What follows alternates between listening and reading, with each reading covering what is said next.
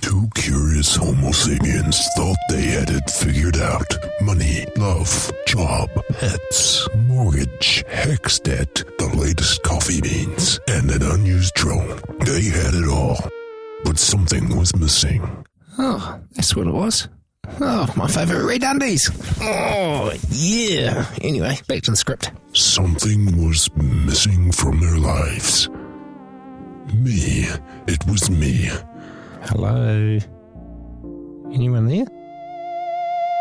Yeah. Anyway, back to the script.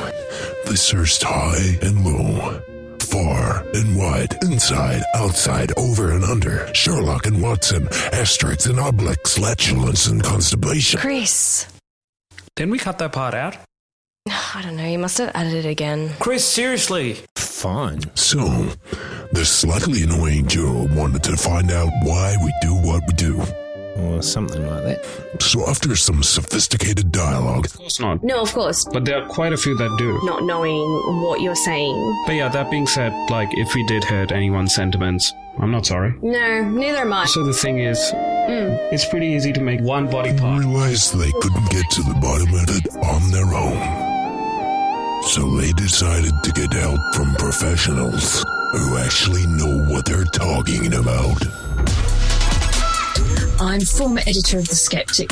So I'm a linguist. professor of psychology. Now, you may learn facts about depression or this or that, but that's not going to change you. But yeah, when somebody shares their story, I, I'll remember some of those stories for the rest of my So life. every Wednesday, subscribe and follow if you want to broaden your horizons and enrich your soul. Unlock